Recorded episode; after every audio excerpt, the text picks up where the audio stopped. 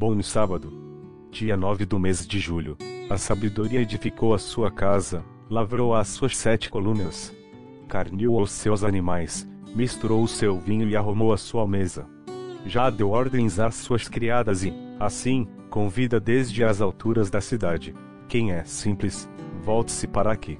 Aos faltos de senso diz: Vinde, comei do meu pão e bebei do vinho que misturei.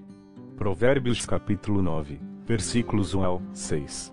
Logo no primeiro versículo vemos ser mencionado sete colunas, entendendo que o número 7 é escolhido como indicando perfeição a uma construção divina. Deus se revelando na natureza, descansando em sua obra, firmando convênio com seres humanos, essas eram as ideias transmitidas por ela, a realeza a sabedoria. Agora, esse provérbio em especial e depois você pode ler com mais calma todo o capítulo, revela dois convites.